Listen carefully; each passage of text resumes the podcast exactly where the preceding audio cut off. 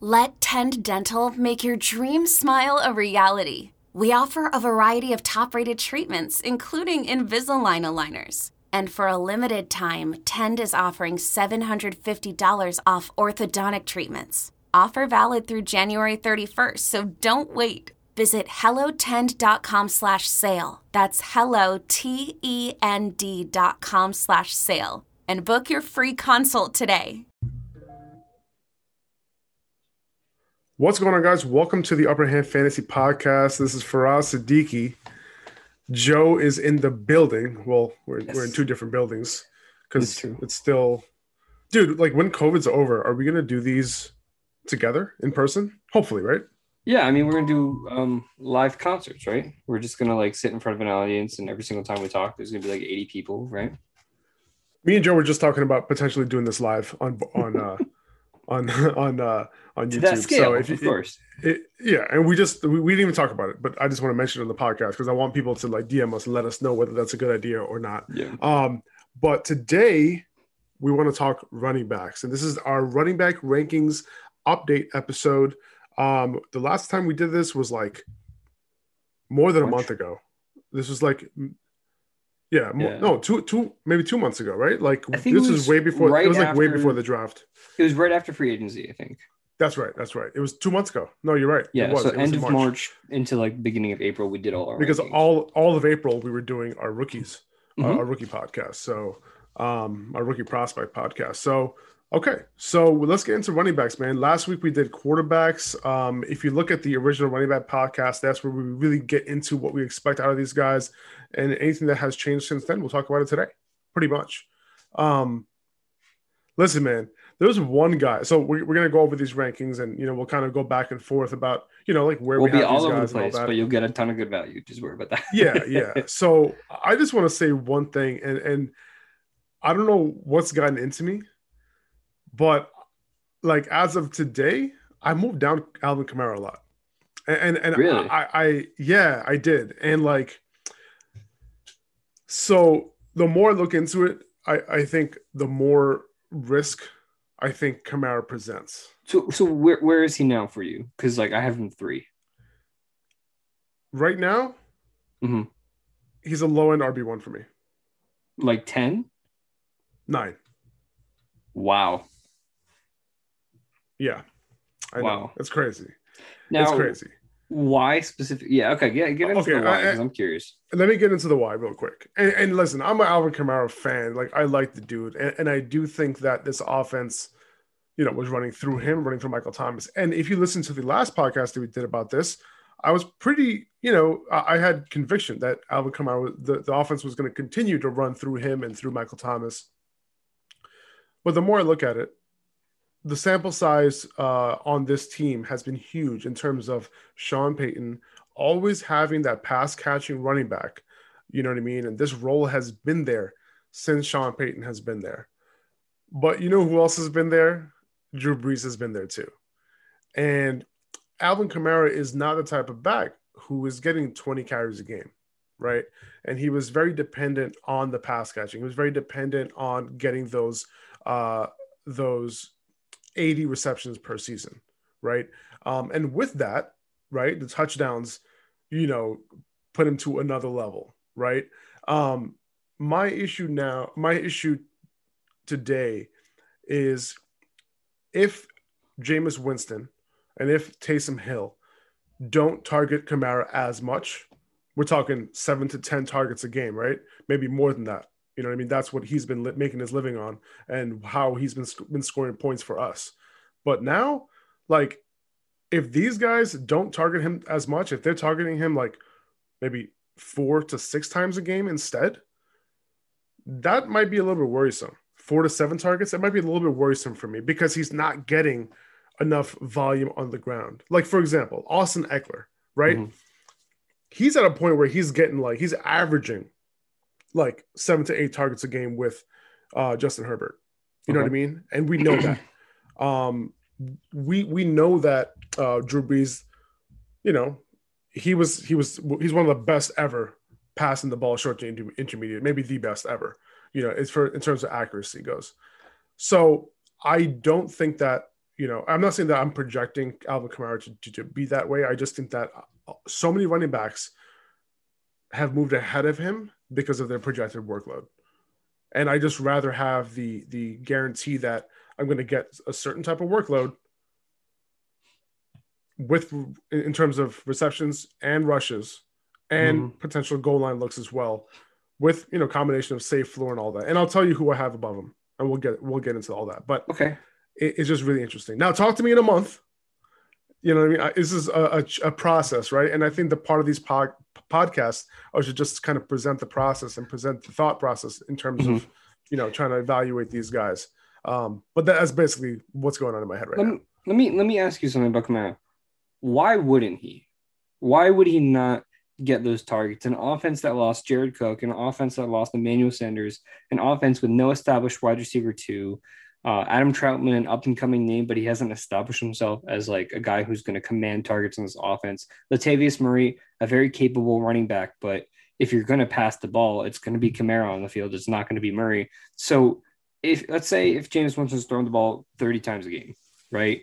Like, why would Michael Thomas and Alvin Kamara not combine for easily more than half. Like they should be combining for like 18 to 20 of those 30 targets. Like, should they not? Like, and I think that's plenty for Kamara on a week to week basis to be okay. I understand the argument of like if he doesn't, but like at the same time, I just think for for Sean Payton right now, you don't know how this quarterback situation is. You don't have much to work with outside of Michael Thomas and Alvin Kamara, so you kind of have to stick to what works you know, and Kamara, as we know, and I'm going to say Kamara, Kamara each time. I still don't, I, he doesn't even know, but um, uh, he's very capable on the ground too. It's not something that he's ever had consistently. Like he's not going to get consistent ground production each week, and he has had that cast catching consistently on a week to week basis. But you said it yourself, like those targets, are, like one target's worth one and a third as opposed to each rush. So I, think Kamara's still going to get his targets, and I think ultimately, like, and this is my thing for Hunter Henry too, and we'll talk about that, I'm sure next week. But um, if Cam's throwing the ball 25 times a game, why can't Henry get eight or nine of those targets? Like, who else is he going to go to? You know, like, and I know sometimes things get a little messy, but that's what I think about for Kamara. Why can't he be getting a big chunk of that uh, targets? You know, that was such a random analogy just now to Hunter Henry. Hunter, you know, like I said, I, I guess just... it's it's because you're a Patriots fan and that's like top of mind. I get it. Um, yeah, but I think, I, but I, I, brought it up because a lot of people are like, how is Hunter Henry going to produce? Cam Newton's not, not going to throw the ball that much. Well, you know, most quarterbacks throw the ball at least 20 times a game, as long as you're not Kendall Hinton, who's not even a goddamn quarterback. Um, but yeah, so like you figure they don't have any other weapons. Why can't Henry get the biggest chunk yeah. of you know, so, that's just why that came up. Yeah, yeah, I, I hear that, and and it, I, I don't know what the pass distribution is going to be like without Drew Brees, right? Uh, can a wide receiver two emerge? Uh, you know, a guy who's running deeper routes. You know, can Callaway or or um, Smith or Tre'Quan? You know, mm-hmm. not, not saying that they're going to be super fantasy relevant or anything. It's about can they be involved enough, right? Where they're getting five, six targets each something like sure. that, right? Um, the pass distribution can look very different because Drew Brees wasn't throwing the ball down the field. Like we know that Jameis Winston is going to do that. Jameis Winston is not like a dink and dunk type of quarterback, you know, and um, you know, uh, Taysom Hill, like in in, the, in three out of the four games, Alvin Kamara got only a handful of targets, not even in those games, right? Um, the only last game is when he got those targets. So it was one of those things where, like, you know, the last game uh, potentially it, it you there's two ways to explain that last game. One is that Sean Payton was like, dude, we got to pass it to Kamara. Let's go. Three games, you didn't pass it to Kamara. Let's pass it to him. Four, teams were like, yo, listen, he's not passing to Kamara. We don't have to cover him as much. You know what I mean? It could go either of those, either either of those ways. And didn't they lose to the Eagles the week before? They lost to the Eagles in the last game. Oh, okay, yeah.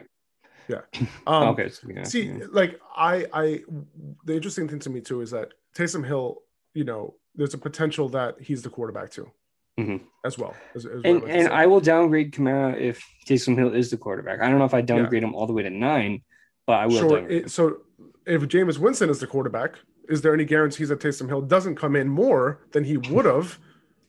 and that's Drew what I was talking about last week on that. And, and, and and you maybe even think about this further with those comments. And this is why yeah. I like to have these conversations too, because like you know we're we're opening each other's minds to like different Sure. all these different possibilities, which is why it's important to listen to m- multiple fantasy analysts. I hope One- you guys don't only listen to us because Yeah. like you want to you want to listen to all the perspectives as much as you Oh can. yeah. Um, what I will say about that is like when I think about like that target distribution, and you're like, well, maybe Kamara doesn't. I think of like, okay, so we're gonna go to Thomas, we're gonna go to Kamara, and then who else? Like in my mind, I'm not automatically thinking like, oh, Kamara's position as a pass catcher is like questionable. Like, because I think over the last three or four years, he's proved that like he's the Oh, essential part of that passing he- game. And yeah, as is- you know, but He is the best pass catching running back in the NFL. and that's what I'm saying to the point where my immediate thought is, and I'm questioning his involvement. My immediate thought is, okay, who else is going to get involved Right. after him? Like, I think they're going to find a way to get him the ball. And I know Jameis Winston's not a dink and dunk type guy, but he doesn't have an established deep threat. He doesn't have Chris Godwin who can play on the outside. Mike Evans is one of the better deep threats in the league. Like, he doesn't have that in New Orleans. Michael Thomas ran the most slant rounds out of any wide receiver in the NFL over the last three or four years. So, like, they, they just don't So- have those weapons available. Yeah, and, and from that perspective, it, it's a great point. I mean, it's like, why would you not give Alvin Kamara the ball over these other guys? Exactly. for sure. Um, but is was it a product of get, getting him the ball that much, right? Like sometimes 10, 11 receptions, right? That's Mhm. that's in certain games, getting him the ball that much. Was that a combination of Drew Brees and Sean Payton? Whereas if somebody else is the quarterback, maybe he gets the ball five to six times a game. I think I think like I think there are different situations. I think Drew Brees declining and you know not being like a deep thrower type guy. I think that's definitely plays a huge part of it. But I think at the same time, like this is a different situations where there aren't as many weapons on this offense where I wouldn't see where else to go. And I think Yeah. Jameis Winston, um, you know, they're not going to alter their offense for Jameis Winston. I think Jameis Winston is going to have to alter himself for the Saints offense. Um, I, I really don't think they're going to turn into this, you know, deep passing. They want to play to his strengths, so maybe they'll throw in a couple extra deep shots. But I feel like as a whole, they're going to want to do I what worked. Listen, if I'm Sean Payton, I want to attack down the field. You know what I'm saying? Because this is the one chance you have, right? Like you, they didn't have that But opportunity. with And what if you're though? not, if you're not, well, they have deep threats. like Tre'Quan Smith, he's not a proven deep threat. He's been inconsistent. And then if Well, you're going to make your offense well, rely he's a consistent separator, but he hasn't been getting the ball deep, right? And like, what Sure. we were going to depend on Drew Brees to, to make that happen. You know what I'm saying? And and that's that's kind of the argument there. Now, yeah. um, I, let me tell you who I have in front of Kamara. Okay, yeah. Okay. Joe Mixon, obviously. I have Joe Mixon under Kamara. Uh, Christian McCaffrey, Dalvin Cook, Saquon, Derrick Henry, Zeke, Nick Chubb, Austin Ekeler, and Aaron Jones. I have no problem with guys any those left. guys. Right, exactly. So it's like I know what those guys' roles are, right? I- and and I, I I I'm confident in in what to expect from those guys. Um, and then the price, obviously, the price for Kamara plays into it too, where like he's being drafted as a top three back. You Um, did, did you say JT or did you not say JT? I did not, I did not. He's at 13 for me. Really? Yeah. See, I have 13. Austin, and look, I have Austin Ekeler at eleven. Um, and look, if I could fit eleven guys into the top eight, I would. It's just about a small preference for me, and Yeah. um, you know, I just don't like you said. I don't think, and, and I'm thinking of Ekeler the exact same way you're thinking of Alvin Kamara. I'm thinking of okay, this is a new system. There isn't much else to go with the ball for Justin Herbert, and Austin Ekeler did do well and got a ton of targets. This is a totally new offense, a totally new regime. Who knows what kind of usage we're going to see out of him? Who knows where Justin Herbert is going to look into his second year? Um, I know again, like this is the same thing for Kamara. Like there's not, they don't really have anyone else. They have the wide receiver one, which is Keenan Allen, Michael Thomas, and then they have Austin Eckler and Alvin Kamara. Like they don't really have too much of a supporting cast outside of that. Right. So why would they not target Ekeler like crazy? But uh, it makes me understand the Kamara thing more because that's how I'm feeling about Ekeler, like the uncertainty and the inconsistencies as, a, as a rusher and stuff like that. Well, the good I thing think the difference between Ekeler and about Kamara is is, that Kamara is right? much a better ground rusher than Ekeler is. I feel like Ekeler Yeah. really struggles on the ground as opposed to Kamara, as we saw last year, six touchdowns. We will never see a game where Ekeler gets six touchdowns on the ground. It's just never going to happen. And you can say that for a lot of running backs, but I just don't think Ekeler is even capable of doing something like that. No, because he's not the goal line back. Exactly. right? Uh, Yeah. When you're drafting Ekeler, you're drafting him for his floor, right? His Mhm. high pass catching floor.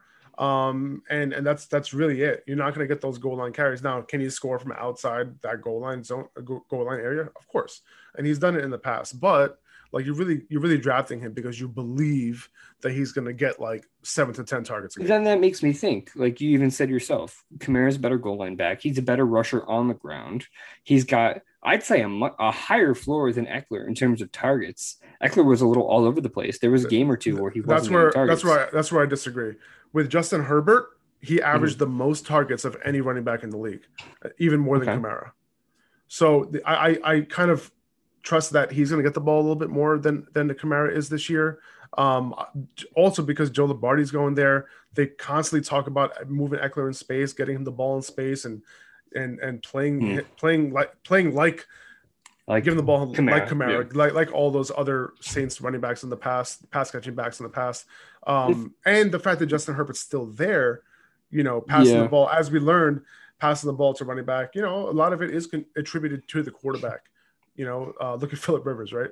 Um, so it's one of those things. I think you know, uh, will Alvin Kamara deserve the touches? Yeah, he does deserve the touch. He deserves those mm-hmm. those targets. Um, but I have more confidence in Austin Ekeler is going to get uh, a high target volume than I do Alvin Kamara, unfortunately. But I think another counterpart to that too was was that Anthony Lynn, because Anthony Lynn is obsessed with his running backs and getting them involved as pass catchers and you know using them a ton on the ground and whatever it may be. So, and, and Austin Ekeler was Anthony Lynn's guy from the start. Not that he's not going to be the guy for this new regime. He's obviously established himself and he has the contract. I'm just saying, like, we have to factor that, like, it may be the same quarterback, but it's not the same system. And I know this this is a like this is another system that wants to use him, and they're speaking about using him in a similar way, mm-hmm. but it may not be the highest yeah. targets out of any running back per game. You know what I mean? Yeah, no, I, I hear you. I hear you. I just think that since somebody from the Sean Payton regime is going to come over there, um, it's like kind of like it's not a bad thing. It can't be a bad thing, right? It's like it's like you know, I don't think those targets are necessarily going to go away. Yeah. You know, and, and, and they didn't really add any other pass catchers to the point where like I'm really worried about it. Mm-hmm. In, in, in New Orleans, it's like the quarterback who's been there for so long, as long as the system has been around, sure. as far as we know it, is like he's gone. So like that's the risk. Um, Understandable. And and when I put Alvin Kamara at nine, it's like, who would I rather take the risk on? You know, and that's kind of how, how it is. And I feel like, you know, I I made these rankings very quickly, and um, it's one of those things where it's more of a feel. Um, I did do some projections, and when I put it together, that's kind of where he landed. Um, mm-hmm. But yeah, so he he moved down about four spots for me. I think he was okay. at five before. Um, and he, you have to draft him as a top three back. I just think that the risk is a little bit high for him. Um, Makes sense. So I have Austin Ekeler like two spots ahead of him. I have Aaron Jones one spot ahead of Kamara. Um, see, yeah. with Nick Chubb, Nick Chubb is like an exception to the rule for me. Like, and we talked about this before, mm-hmm. where like I feel like going into next season, like I feel like Nick Chubb, uh, he already had like a, a great year two years mm-hmm. ago right? And he he led the I think he led the league in rushing that year, yeah. right? Two years ago. And um, I just feel like he's still not done yet. I feel like he still has oh, this yeah. like monster season left. And he missed like, I feel like he still hasn't broke out. Yeah, and like now his defense is better. Now mm-hmm. you know uh, this they're going into the second year of the Kevin Kevin Stefanski off, offense. They have a great offensive line. Baker kind of you know hopefully improving. They've established themselves as a playoff contender. Yeah, man. So like I just think that this is an opportunity for Chubb to like consistently average dare I say it, dare I say it like Derry Derrick Henry like numbers. Maybe not like the 32 carries, 35 carries we see sometimes here and there, but like consistently 20 plus on the ground. And mm. we know how good Chubb is, right? Because he's so mm-hmm. talented. He, that's why I'm willing to put him there. I think Jonathan Taylor fits that mold as well but I'm just not as confident that he's going to get that type of work. That's the only reason why I don't have him there. Obviously, Kareem Hunt is the primary passing passing down back there um, in in in uh, Cleveland, but I, I think that there is more, there is less to go around in Indy in terms of rushing volume. Um, and I think that I'm not sure that JT is going to be able to like consistently get 20 carries a game. Um, but why not though? You know, are you are you worried about Marlon Mack? Oh no, Marlon Mack has nothing to do with this. This is really about okay, him. good. I'm just making sure. I'm just making sure. I had to make sure I wasn't talking to a Marlon, this is about, Marlon this is about Mack him. over here. No, no, this is about him. and Almost as bad as a Derek Carr truther. Just saying. I forgot about that last week. Um, it- it's basically for me, it's between him and Nyheim Hines. I think that's what the backfield is going to look like. Can Marlon Mack, you know, take up like 10 to 15 percent of snaps here and there? Sure, uh, but I do think that this is going to be a uh, you know primary primarily Jonathan Taylor type of type of type of show. Um, you know, with Philip Rivers there, you know, there was a lot of you know high chances of them dumping the ball down on early downs when Jonathan Taylor was on the field. Um, is that going to happen now with Carson Wentz? You know, I don't know. Now they don't have like a plethora of pass catching options. Like these guys would have to step up in order for Carson Wentz to Yeah. like really have some, you know, have success throwing the ball. Um, but I, I I don't I know what Nick Chubb's role is, and I, we've seen it last year, right? We know what this offense is. It's a run heavy offense with an maybe a, you know he might Nick Chubb might be the best rushing rusher in the league. You know him and Pure runner. right? That's what we always say. He's the best pure runner in the league. Exactly. So we know what he is, the talent and the opportunity that we know is going to be there for him, even though he's sharing the backfield. Yeah. Jonathan Taylor, I'm just not as convinced that he's going to get that consistent workload, you know, week in and week out. And because I'm so, I, I, you know, Nick Chubb and Derrick Henry are the only two guys that I break my rules for, right? I don't think Jonathan Taylor's there just yet Sure. because he doesn't have that role. Even though in Dynasty, I prefer Jonathan Taylor, you know, over like almost like every running back, right? He's like he might be my RB one in Dynasty.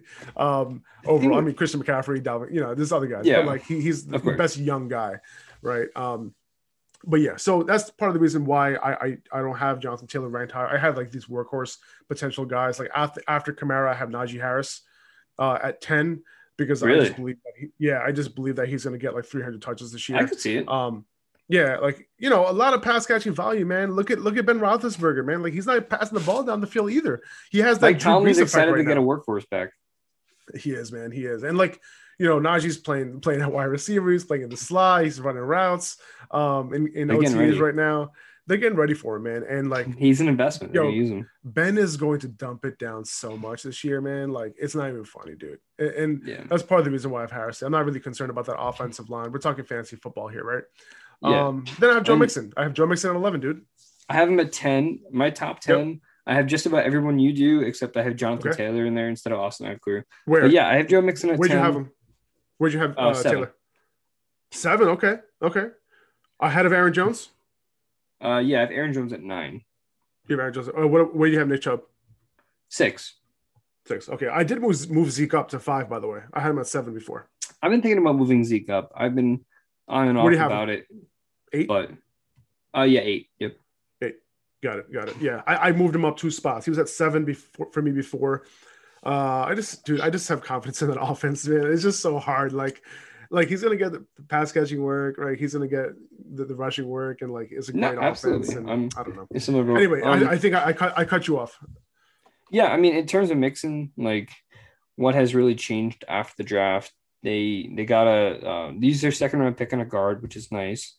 They added Riley Reiff through free agency. Uh, they added a center, I believe, in run three or four, where I think there's a chance of starting for them as well. So that might be another addition to the offensive line.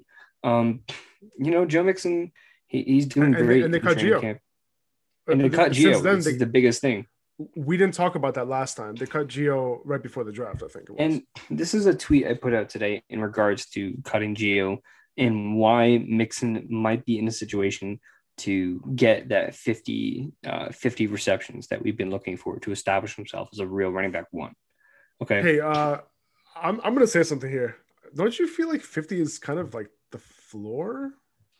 And that's what I'm saying. Like this is th- this tweet will explain. Okay. So I've been doing my projections for each team as I do every year. Uh, it's a ton of fun, by the way. I don't know if you've done like all out projections for each team, but it really gives you an idea of like, damn, like I'm trying to di- diversify these targets in this Bengals offense and looking at the shares from last year and like, damn, so all these wide receivers really could have over 100 targets like very easily. And now I'm like thinking more about like, okay, I'm gonna start targeting Tee Higgins more. I got to move him up. Mhm. it makes it puts you in a different perspective when you see the numbers laid out and you're like okay these targets physically have to go somewhere. There's no way it's going to the tight ends. There's no way it's going to this guy. So it's got to you know it, it- it's really cool. But the, the tweet goes like this let's assume the Bengals throw the ball 600 times next season. They threw about 580 times last year. They lost a ton of plays when Joe uh, Joe Burrow went down, and they played less plays That's being game. super conservative, by the Super way. Super conservative, and that's the point of this tweet. Super conservative. Do you know how many? Do you know where they ranked in terms of uh, passing attempts per game before tell Joe me. Burrow got hurt? They were second in the league. They and were that's my second in the point. league. This is so super conservative, um, just so there's like no arguing point, right? So super conservative, call it 600 with 17 games. That's a easy, easy floor. The Bengals running backs last year had a 17.6 target share, right?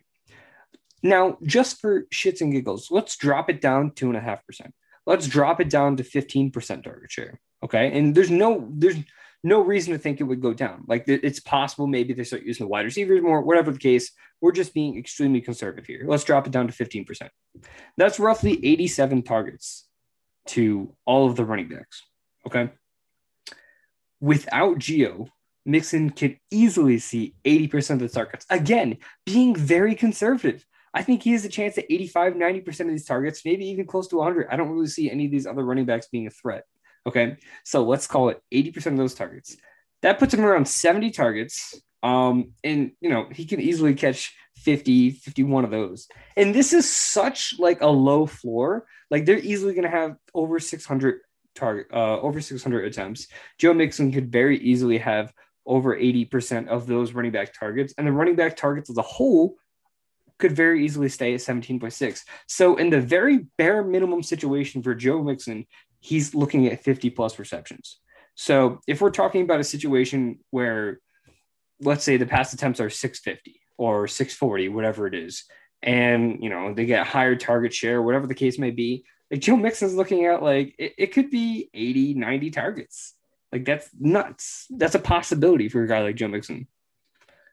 Hundred And percent, and and that's being conservative again. Like, and, It's and- being so conservative. Like the most conservative you could be with Mixon, and he's on track for at least 50 receptions. yes, you know what everyone's gonna say right now. If Joe Mixon can stay healthy, like he didn't play 16 games the year before that. And if their season wasn't fucking lost because Joe Burrow tore his ACL and lost half his knee, Thoughts that of he Joe. would have come back anyway. talk to him, Joe. Now we gotta mark this episode explicit. Awesome, Yes. thank you, man. You're welcome. Dude, Fuck the all you ratings, gotta do, all you, all you gotta do is rile up Joe is just talk talk shit about Joe Mixon. Um, this can is this has officially become an explicit podcast. So uh, hide your kids, hide your wife. Um, top five. Top five Joe Um, Mixon. It's happening. but yeah, I think where we ranking where we're ranking him like RB eleven if he plays like I don't know 14 games, it's a lock. You know what I mean? And in points per game, he's definitely that's just that's his floor. And his running back coach, Frank Pollock, is back. Last time Frank Pollock was his running back coach, he had 4.9 yards per carry. Yeah, Frank that was his career year right there. Um, so listen, Listen. let's let's go over the guys who we think who okay, let's go who we know are going to be uh, basically almost an every down back, right? This year, okay. We got Christian McCaffrey, we got Dalvin Cook, Mhm. Saquon Barkley. Yeah. I'm gonna pass over Zeke. He's not. He might not be in every down, but he can see like seventy percent. I would say. So Okay. three down back, three down back. Joe not- Mixon. maybe not an every down. Joe Mixon, Najee Harris, Mm-hmm. K makers. We don't know for sure. I'm gonna leave him Mhm. off for now, Mhm. but that's his upside. I have him ranked like he is. Okay, so that's five. I, I'm not counting Acres, by the way. Sure. Uh, Jonathan Taylor, no. Uh, Kamara, I would say no. Mhm. 65%, 70% Yeah. of, of snaps. That's still five people. Uh, Chris Carson, probably not. Uh, D'Andre Swift, probably not. no, Jamal not. with Jamaal Williams there. Mike Davis, Todd Gurley potentially. Mike Davis. We don't know, but he's a potential sixth I don't think potential. so. I think because the so? Falcons signed someone sneaky who I think is going to take away Sure. from him that Sure. we're not expecting. Sure. Not that It's they not be- in the future. I think they already have him on the team. Who's going to take away from him? Who? Quadri Cordero. Patterson. Seriously? Because look, the way they used Patterson last year was as that rotational piece behind David Montgomery in the absence of Cohen. He didn't do bad. He had some good plays. And I just think played this is like a- he played like 10% of snaps to give David Montgomery a breather. David, David Montgomery's playing like 90% of snaps. Cordarrelle Patterson came in for like four snaps a game. But they gave him the ball in those four than snaps.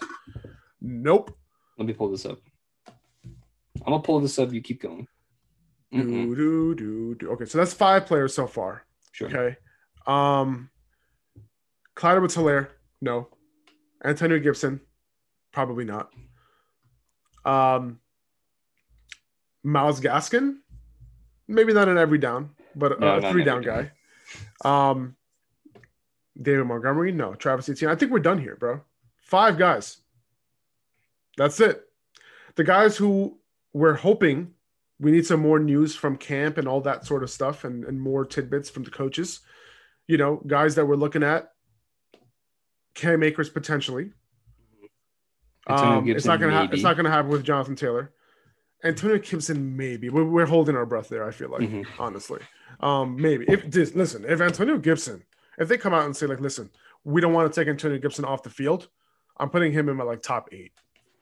You know what I mean? Like he's should. moving up. He's As moving up. Uh, Mike Davis, Mike Davis and he's a maybe. potential. Yeah. He's a potential. Um, Chris Carson, whenever what, what what's his name? Rashad Penny gets hurt in camp. When I'm not gonna it. win. I, I hope it doesn't. I hope it doesn't get hurt. Uh, Miles Sanders. I don't know. They already said they want to use uh, Kenneth Gainwell like uh, Nyheim Hines. Nick Sirianni said that. Did he really?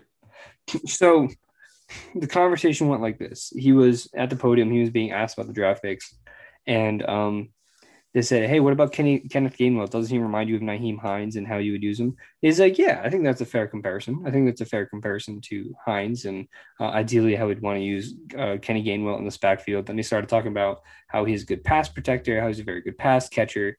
And uh, one of Miles Sanders' word, I, I did a full write up on Miles Sanders not too long ago. One of the issues with Miles Sanders, but he had nine drops last year. Um, he was not, he was very inconsistent as a pass catcher. He was Was. great as a rusher, right? So um, I, I think Gainwell is going to come in. I think Gainwell could take a, chunk of that passing work, which is going to leave Miles Sanders to get most of the groundwork. But I, I think Miles Sanders is bound to vastly improve as a runner as well and be more efficient on the ground with the offensive line being healthy. Jalen Hurts is another threat. So, yeah. Okay. Okay.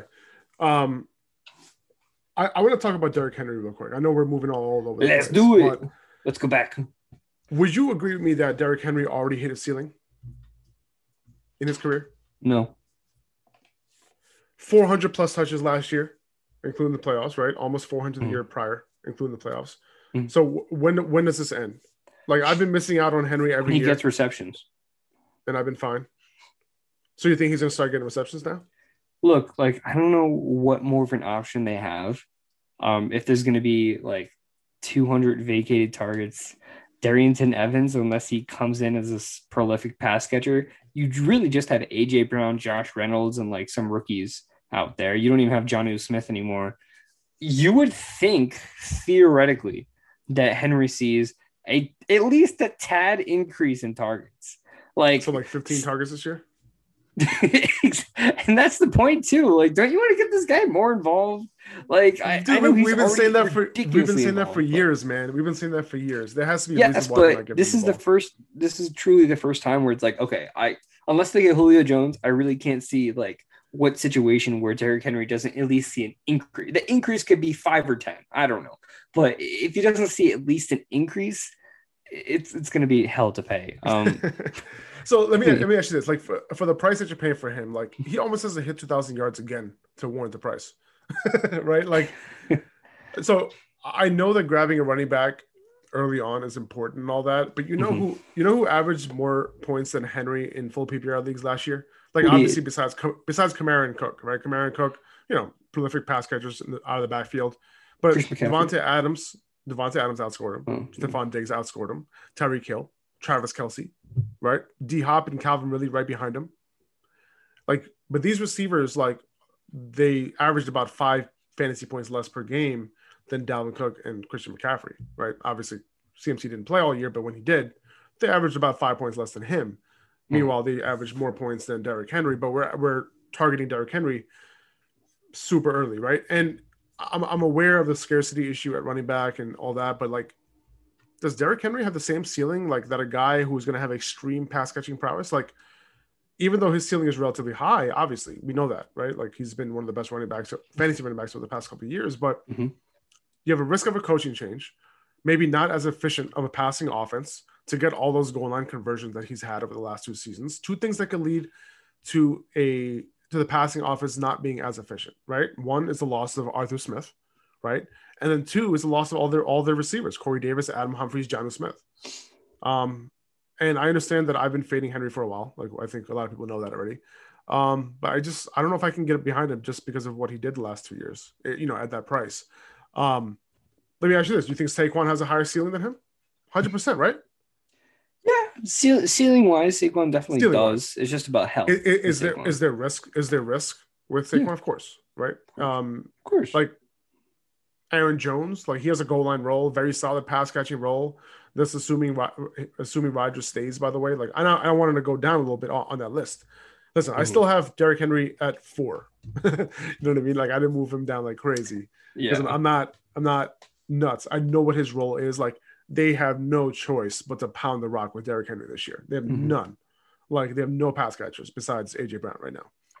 Maybe they get Julio. Who knows? If they get Julio, I'm I'm I like it. I like kind of like it more for Derrick Henry. yeah, right? it's hard. More- it's hard more to not like it more.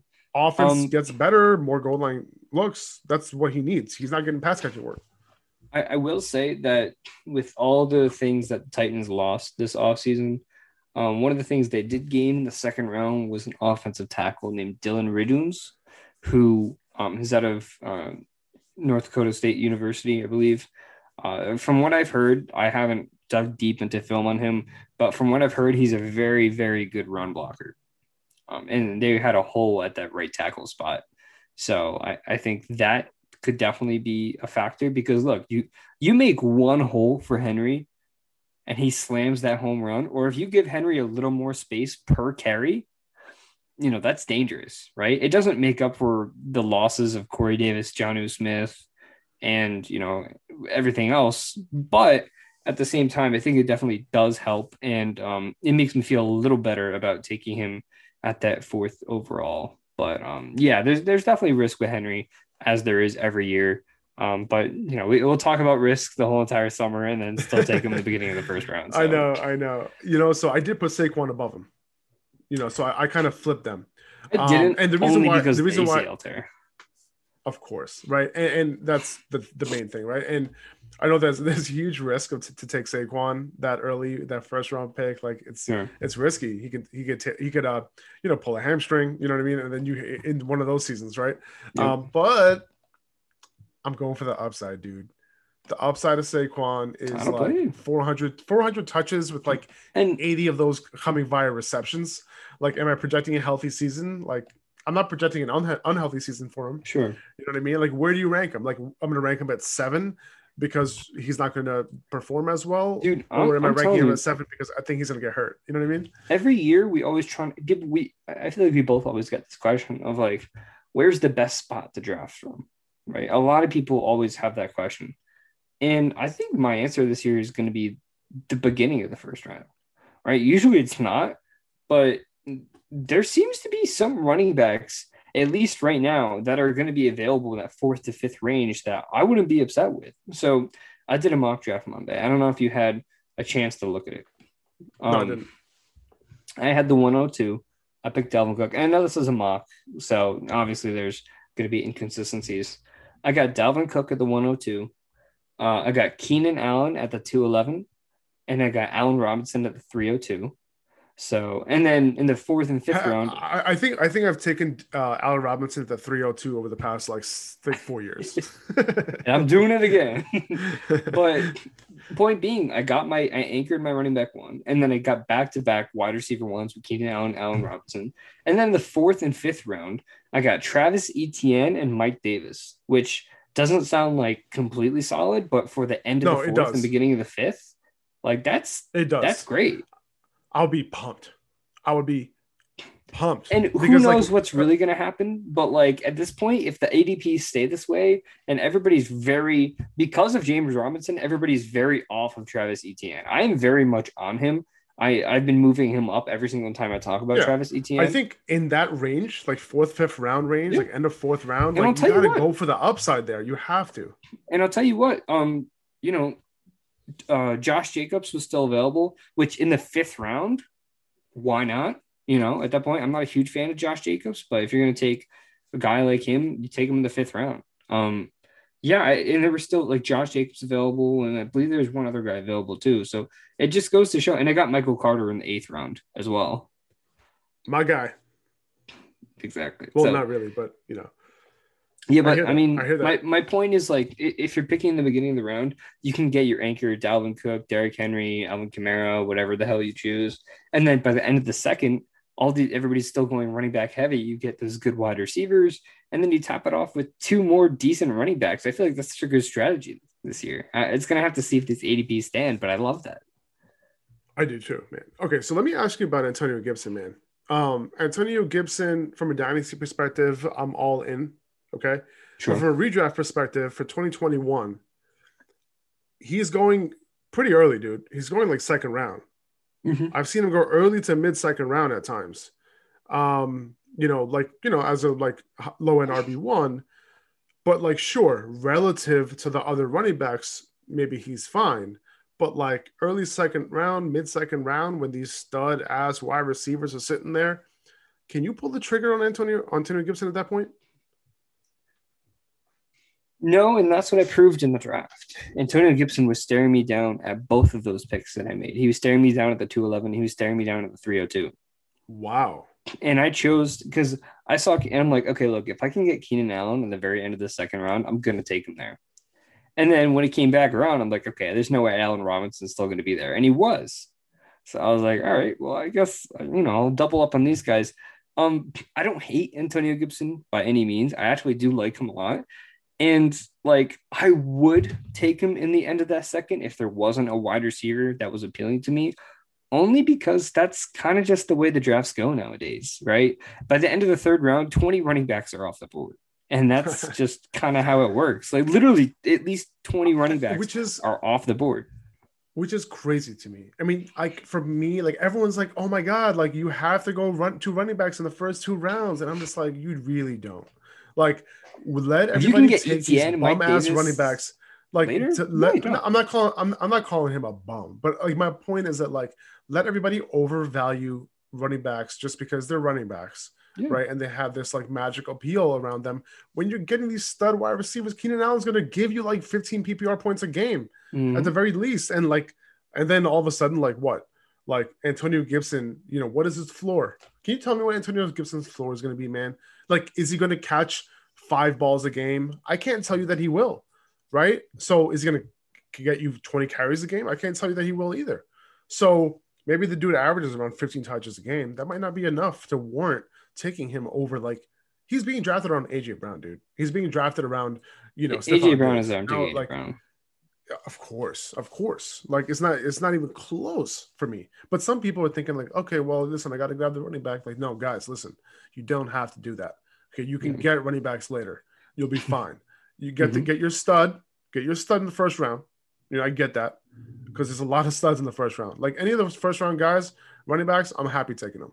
I'm cool with that. Um, mo- like there's not really a, a great chance that I'm taking a, a wide receiver in the first round. Um, you know, unless like like if if Joe Mixon is the best running back available for me in the first round, like let's say like 10 running backs go, go off the board, right? And then like Najee Harris is off, Kamara's off, Aaron Jones is off, and then it's like Joe Mixon sitting there at me, I might go Davante Adams at that point.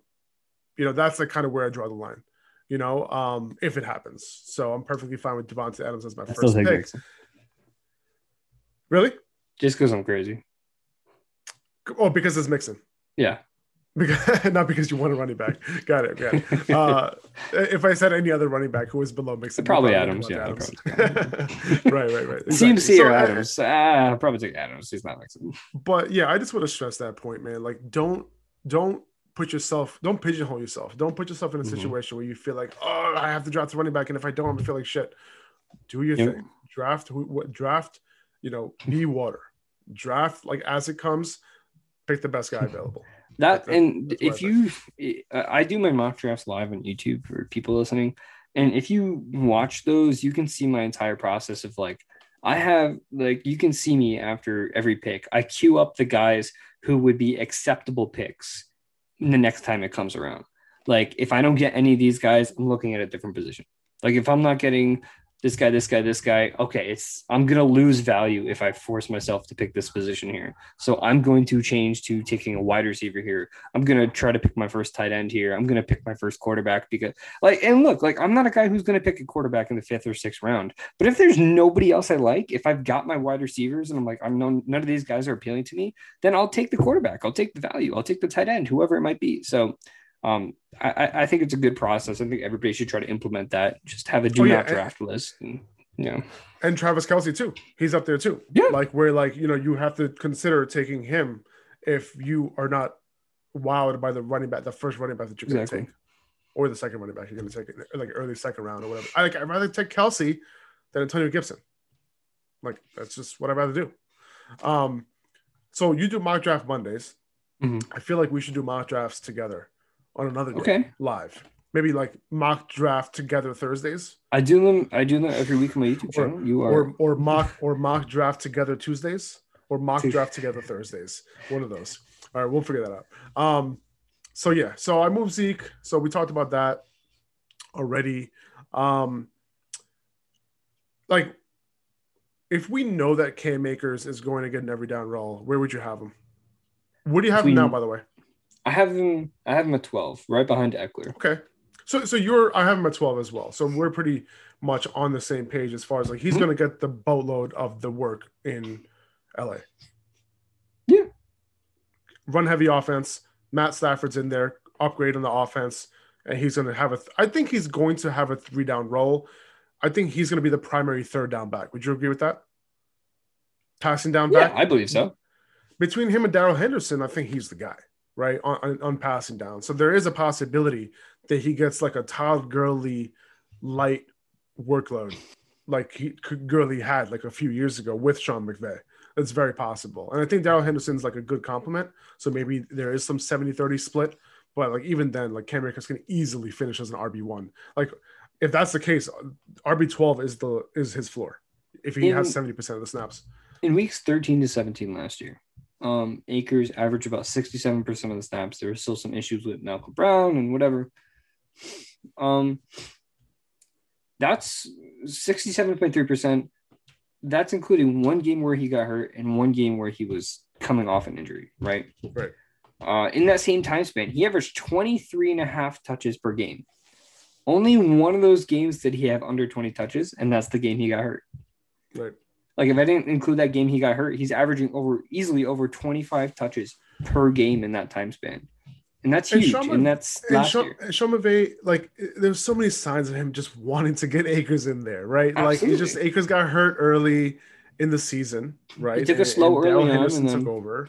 Yeah. Yeah, That's so it. many signs. Um, and when he finally was healthy, Sean McVay unleashed his ass.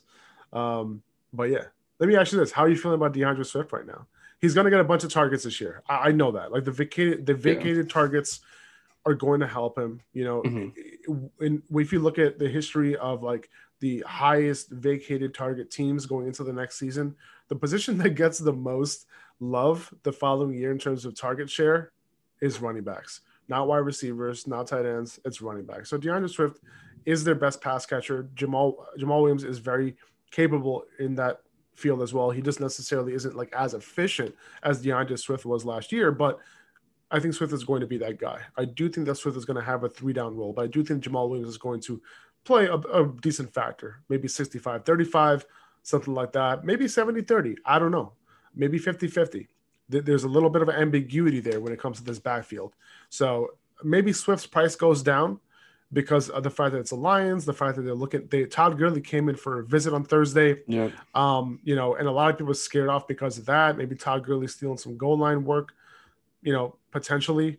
But they did get rid of on Johnson, uh, a kneeless on Johnson. They're bringing in potentially a kneeless Todd Gurley. Um, I, am not sure that that affects Swift a whole lot. um, maybe taking some goal line carries away potentially. But what do you think about Anthony Lynn's comments about Jamaal Jamaal Williams calling him quote unquote what he think what he labels guys as an A back? Have you seen that?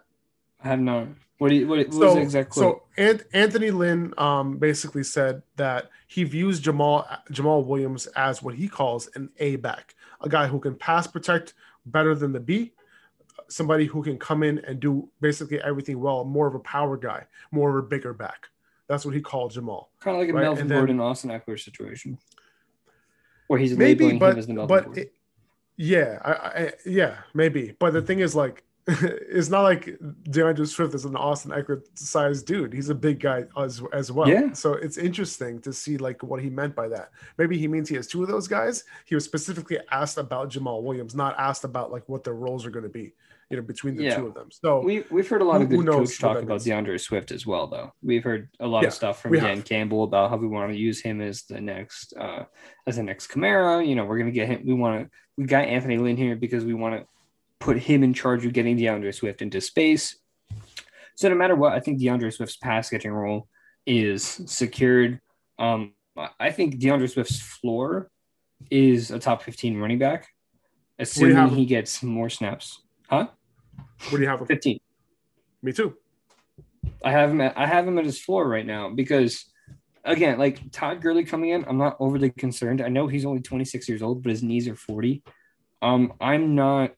I'm not overly concerned. He might steal some touchdowns, which will be a little bit annoying. But Swift was playing like 38% of the snaps last year, and he was he, when he was actually on the field, he was like a low end running back too.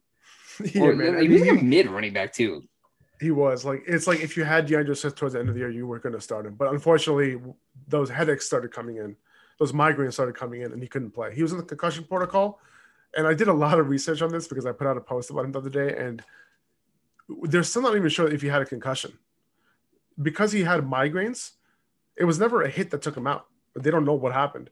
He had a bunch of migraines for those weeks, and they don't even know if he had a concussion. And they, Sometimes he had to go get migraines. he had to go into the concussion protocol because of that. Yeah. You know what I mean? Uh, because it's a symptom of a concussion. So I found Some- that very interesting. some players I, I- think i've heard of other players in the past getting migraines and not feeling well and you know Was it was just- it was, Percy Harvin? Was that was that what was going on with Percy Harvin? that I, don't- I don't know why i was thinking of that but i don't know Let's i don't know the quick. my head you, you do research but Uh, Percy, yeah i have Percy D'Andre Harvin, Swift yeah, at that's correct. 15 Yeah, I have Who him at do you- 15 too. So that, that's kind of his floor. Yeah, it, it is. It, it was Percy Harvin. Yeah. Yeah, it, it was him. Um, who do you have in that 16 to 20 range like what are the give me So, the five guys got. Can I tell you who ha- I have at 14? And I want you to get. I want to get your reaction. Oh, I have okay. Chris Carson. I have Chris Carson at 14. i have a 17 i'm not upset about that I just think that dude, like he's he's he got a new deal. He's the guy Yeah. on that in that offense. Like Rashad Penny, are we really expecting anything out of him? You No, know, and, they didn't bring like they had Carlos Hyde there last year, but they haven't brought up anybody else into that offense. Yes. That, like, oh, he might play that role next to Hyde, next to. Uh, If they Carson. do, no, at if if they bring in somebody else, then Le'Veon you might have Bell. to knock him down a little bit. Yeah, maybe you might have to knock him down a little bit. You know, and we, I think we talked about this. Le'Veon Bell potentially going to Seattle, but um, yeah, it's one of those things where like I just think you know he's the guy as of right now, and if he's the guy, he's going to be a three down back. You know, he's going to be a passing get, get those catches too, and um, on a good offense, like goal line guy, he, he has a nose for the end zone, so it's hard for me to not, not rank him, you know, as a top fifteen back. You know, um, okay, so sixteen to twenty, you said right? At sixteen, so sixteen in order, I got Miles Sanders, Mike Davis, Clyde Edwards-Helaire, Antonio Gibson, J.K. Dobbins. I have. What about you? uh, 16. I have Mike Davis. Um, 17. I have Chris Carson. 18. I have Miles Sanders. Um, 19. I have Clyde, and then 20. I have Dobbins. Okay. Gotcha. So where do you have Gibson? I had him at 13. Oh, that's right. You had him at 13. I have I have him at 19, which is kind of kind of kind of crazy. Um, it's one of those things like he has so much upside. Like if JD McKissic gets hurt, I feel like Antonio Gibson is like could be a top five running back for fantasy. You know, I'm not even all that concerned about JD McKissic, to be honest. I feel So like that was more about? of Antonio Gibson learning the role and JD McKissic being like Alex Smith's like, you know, right hand man. Sure, but you know, I, I did I put out a post on this other day, so I did a little Yeah, bit of research. Like and, and and with I, I looked at the games without Alex Smith, like without him planning to start and finish the game, and like JD McKissic was still playing like he averaged fifty percent of snaps in those games. I remember coming into last season, JD McKissic was top of the at the top of the depth chart Yeah, coming into the season. So it- there was I some think- intention behind that. Um, and like, listen, we could say that it was because that Sure. you know this is his first year coming in, but we just don't know what the situation is going into this year. And I, I I'm in the boat where I'm going to assume that uh, he's going to play a similar role. You know, maybe a little bit less. Maybe he doesn't play 50 percent, but he, you know, JD McKissic might play like 40 percent. You know, something like that, like a little bit lower.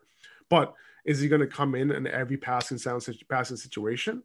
You know, that's my concern with him. And we're projecting a much better offense, Mhm. um, but uh, we haven't necessarily seen it click just yet, right? so like, I'm Yeah. I'm a little bit, you know, I'm I'm I'm kind of holding it a little bit, you know what I'm saying, until I hear anything different. The way I view JD McKissic is as uh, a pass catching weapon on this offense. I view him as just another pass catching weapon. I don't view him as a threat to the run game. I'm sure you don't either. But for me in this Washington offense, I feel like with the addition of Curtis Samuel, uh, Dyami Brown, uh, Ryan Fitzpatrick, a guy who's going to target more downfield uh, rather than you know being conservative like Alex Smith or whoever else was in that quarterback room. I, I just feel like JD McKissic's usage and like his usefulness to the team isn't going to be as high because I feel like they want they want a guy like Antonio Gibson on the field who can be that runner. He can be that multi-purpose back as opposed to McKissic when he's on the field, you know he's there to catch passes. And I feel like his usage as a pass catching weapon has shot all the way down with the additions of guys like Curtis Samuel, Dyami Brown, and uh, having Ryan Fitzpatrick in that quarterback room. So that's that's how I view JD McKissic. I don't see him as like another running back stealing snaps because obviously that who that's who he is and what he does. But I think that's just because of the position he plays. I think you know i- if he was a wide receiver, it wouldn't really have changed anything for Gibson. Um, just because he classifies himself as a running back, he's just going to be on the field when Gibson isn't. You know. Yeah, no, exactly, and, and, and that's how he, they were using him last year, right? Gibson was coming off the field for McKissic, and then when Alex Smith came in, McKissic was lining up all over the field with Gibson on the field too. Yeah. So like Gibson was lining up in the backfield with McKissic in the slot, McKissic two back sets, that sort of thing. But Mhm. you know, bef- you know, when Al Smith was not in the game, McKissic was rotating with Gibson. Gibson wasn't getting more than fifty percent of snaps per Yeah. game. Um, and I don't know how they're going to view Gibson going into next year. Are they viewing him as purely an early down back? I don't know. Right. I, I want to hear more. Um, Yeah. And I think what you're saying is like it makes way too much sense. Like the fact that it was Gibson's rookie year, number one. Number two, these guys sucked, man. I know Alex Smith was comeback player of the year, but like Alex Smith couldn't throw the ball down the field. Okay, number one, right? But look at the other guys, Dwayne Haskins. Like, did they expect him to throw the ball down the field? No, they needed somebody they could check it down to reliably, right? So that's why he was on the field. So I think what that that logic, like, it makes too much sense, and you're right about that. So I'm hoping that we hear something coming from the beat reporters, coming from Confirm it. coming co- co- not yeah i mean there's never anything that's going to confirm anything Yeah, yeah. but like it, it has to i need i need more clues to, to Sure. tell me that this early in the offseason uh we don't know that because mckissic is still on the team we know that they like mckissic a lot right um so that's that that's my concern there so Sure. um i do think they would have let antonio gibson rock as a pass catcher because listen gibson was a great pass catcher in college dude. He's a wide receiver you know? So like he has that upside that you know of of christian mccaffrey you know with these guys. So like um i'm hoping that he could do something you know to that effect. And i hope i'm hoping that he ends up getting a, a role where he's playing on passing downs too um, Yeah. which would basically move him up uh super high for me. Um i might have to consider moving him up just a little bit um but the like i might you know, I, I don't know who I have more confidence in, Gibson or Sanders, and I'm kind of, you know, looking at those two guys. Like, why do I have Sanders above Gibson that much? You know what I'm saying? Like, I Yeah. moved Gibson down three spots, I moved Sanders down two spots, but I think it was because I moved up Mike Davis into this because he wasn't there before. Yeah. Um, I moved a couple of guys up. Um, so I think we talked a lot about J.K. Dobbins already. As much as we're fans of him, it's just the fact that he's not getting targeted and Gus Edwards is still there. to the point where like we, we might not see Dobbins get like close to 20 carries a game, unfortunately, even though it's a run heavy team. Yep. Um, what else? Mike Davis, like this guy can, can, has the upside of being a, a, three down back, you know, 70% of snaps, something like that. And we know that he can get it done. Um, they don't have that much depth behind him. Um, there are guys behind him, like you said, Cordarrelle Patterson, but I, I just don't know that uh, he's going to get too much work behind him like, as a true running back. Uh, let's see. Myles Gaskin, I, I moved him up uh, because I was assuming that the Dolphins were gonna were gonna draft somebody, so I moved them up eight spots. He's at 21 for me. Um, he's, he's gonna get a ton of pass well. catching work, man. Uh, he's one of the, he was one of the most efficient pass catchers, uh, pass catching running backs last year. So you know he's somebody who has he he he makes plays, dude, in the passing game. I was looking at some of his stuff last year, and he was making guys miss a little bit, and he was making big plays in the pass game. So um, I'm excited to see what he could do. I think RB 21, like as a low end RB two, I think that's a pretty safe floor for him. So I misspoke, or at least I'm changing it in my head now. I okay, in my head, I just made this change. I put sure. Travis Etienne at 20. Okay. I put J.K. Dobbins at 21 and I threw Myles Gaskin at 22. I like it. I, I can totally get behind that. I mean, moving him up, like it makes sense. Like I have, where do I have Travis Etienne? what, what, am I talking about? I have Travis Etienne right after Myles Gaskin. So he's at he's at 20. My, Travis Etienne's at 22 for me. Yeah. Um, I think I have J.K. Dobbins, uh, David Montgomery in that 22, 23 range. Here's the thing with Dobbins for me. If Gus Edwards gets hurt, like Dobbins is like a league winner at that point. I don't. I still don't even think so. Well, who who is going to be the guy there? They don't have anybody. Justice Hill, Lamar Jackson. Nah, dude, I, I I don't think so, man. I don't think so. I think if if there's one guy, one main running back in that backfield, they're not taking. Mm-hmm. Listen, Gus Edwards produces when he gets the ball. Let's be honest. Here. He's had like 700 okay? yards in back-to-back years, dude. And his yards per carry, his yards after contact, it's legit. He's a good running back. So why not let keep these guys fresh as a run heavy team. Keep these guys fresh. But if Gus Edwards gets hurt, don't don't get it twisted, dude. J.K. Dobbins is going to get is, like 22, 23 carries a game. And he's going to ball the fuck out. I'm looking at Gus Edwards' stats. Every single year of his career, he's had at least 700 rushing yards, including his rookie year where he played 11 games and he had 718 rushing yards, 5.2 yards a carry. The following year, 5.4 yards per carry. The following year, five yards per carry. I mean, he's just been – the king of efficiency, and he had six touchdowns hey, last year. He's productive, um, and he's the reason why J.K. Dobbins is in the twenties for us, early twenties for us, because yeah. he's just he's there still. But I, I listen, man, if he's gone, I'm telling you, J.K. Dobbins is going to go 23 carries a game, calling it, calling it. I think it's more like 15 to 20 range. I don't think he's going to see over 20. Who, who's going to carry the ball? That who's they're running heavy offense. Lamar's going to get what 30 carries a game. He's going to get his regular 15 to 20 that he always gets. They're not going to give him five more carries. They can't do that to him. They're gonna they're gonna run the ball. I think they're gonna end up rotating guys in. We saw so Justice is, Hill get rotated in a little what, bit last this is year what's too. Gonna, this is what, and they're gonna run the ball like 15 to 20 times with Justice Hill. Do you no. think that's gonna instead of giving instead of giving JK five more carries a game, they're gonna give it to Look, Justice? if they were smart, JK would already be getting 20 plus carries a game. Like there's a reason they're doing okay. this. You know what I mean? Like it if if they were smart, Justice Hill wouldn't have came in for passing situations at the end of last year. Like they wouldn't have done that, right? It, it just it's it doesn't make because sense of pass blocking. Probably because of pass blocking. That's probably why. Potentially, but that still stands to where if Gus Edwards were to go down, who says Justice Hill doesn't come in for pass catching, pass blocking, I, whatever I, it is? I, I really don't think that's that's going to happen, dude. Like it, Justice Hill is not on the same level as a rusher. Not nearly. That, that Gus Edwards is. You know what I mean? Like, and that's the only reason why they're giving him the ball because he's actually good. You know what I mean? Like he he he could do that. Like if the running, let's say the running backs combine between Gus Edwards and J.K. Dobbins, let's say these two combined for 35 carries a game, or 30, let's say 32 carries a game, 16 carries each for both of them. Okay. If Gus Edwards goes down and they give J.K. Dobbins 20 carries a game now, they still have 12 carries to give to somebody else. Where are they allocating that? They're not going to become pass heavy. They're not going to give it to all of them to Lamar. Maybe they give six to Lamar, six to, you know, Justice Hill, something like that. But the, JK is going to get a bump, dude. He's going to get Well, a bump. Here's Okay. the situation. Okay. How would your how would your mind change if J.K. Dobbins was hurt and then Gus Edwards was lead back? Do you think Edwards I- would be crazy value? Yeah. Yeah. I do. I, Okay, I don't think that- he's like he's. I don't think he's the same league winner type of of guy. Um, because I don't think like I think J.K. Dobbins is just way more explosive. You know, more more big plays that sort of thing.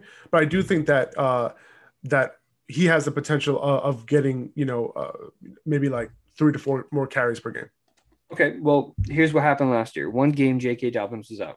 Gus Edwards played 52% of the snaps, and Justice Hill played 48% of the snaps. Gus Edwards had nine carries, and Justice Hill had nine carries. All right, so there you go. Sample That's size of one game. one so, game so, so what happened? And, and what was that game like? Who, who were they playing? Like, what was going on? Well, Gus Edwards was a shit runner. It was against Pittsburgh. Okay. They still won that game. Justice Hill had nine rushes for 35 yards. Gus Edwards had nine rushes for 10 yards and a touchdown. Uh, Maybe Justice that's why? Also, huh? Maybe that's why. No, that's a big reason why. But point being, like they trusted Hill enough to they they didn't just keep Edwards in. And I know if Dobbins is efficient, like that's an argument, obviously, to keep him in the game. But my point being is that they're willing to put Justice Hill on the field. And this was with Mar- even with J.K. Dobbins out, Mark Ingram We're was still talking- a healthy scratch. Okay, but listen, this guy went nine for ten. he went nine for ten. Of like, course. like, like, he, if he if he does his normal five yards of carry, like, do you think they're gonna bring in Justice Hill for, for an equal amount of carries? Yeah, I, look, I, I understand that, And, and but it's the Steelers, right? It's the Steelers. You got to do different things against the Steelers. It's a good front, right? Like, you got to do different things. I can't, I can't take that sample size and like let it mess with my brain right now. I can't let you penetrate my dome right now, dude. I can't. like, we got to move on, bro. we can't. My point of this is like Yeah, Justice Hill, he's not a great running back, but he's also not like scraps. He's gonna be involved in one way or another if Dobbins or Edwards go down. I think there's no choice because they can't give Dobbins Sure. 30 carries a game. I think Yeah. they can't. They, they can't give him 30. They're to give him like 22, 23, maybe 25 15, here and 20. there. 15, 20 even. Oh my God, you're bugging, dude. All right. That's, like, pissing So. I know, I know. Um, okay. Travis Etienne, man, like I think they're gonna revolve this offense around this dude. Like, it seems like it. It seems like that's what the plan is at least. And if the plan works, and if he's as good as as he was in college, anywhere close to how good he was in college in the NFL, those touches can add up, and he could be efficient. Like we're looking at an Alvin Kamara type of role here Yeah. for him. Um, you know, if we're talking in running back terms. So I moved him up. Like obviously, like in my rankings, it shows up 26 spots because he wasn't. I, I, I didn't really rank him. He didn't exist. didn't yeah, he didn't exist. Uh, but yeah, so yeah, low end RB two. Like i- if they plan to use him how we think we're going to use him, you know, I basically unranked James Robinson for Yep. now. Like that's basically what I did with him. Like I, I don't know where to put. for me or whatever. I, I I don't know where to put him. Let's see where I put him. He's at like 44, 43 for me. Um, but you know, can he still do some things? Can he still be a goal line back? Maybe. Yeah, sure. Like, can he still get 15 touches a game? I think so.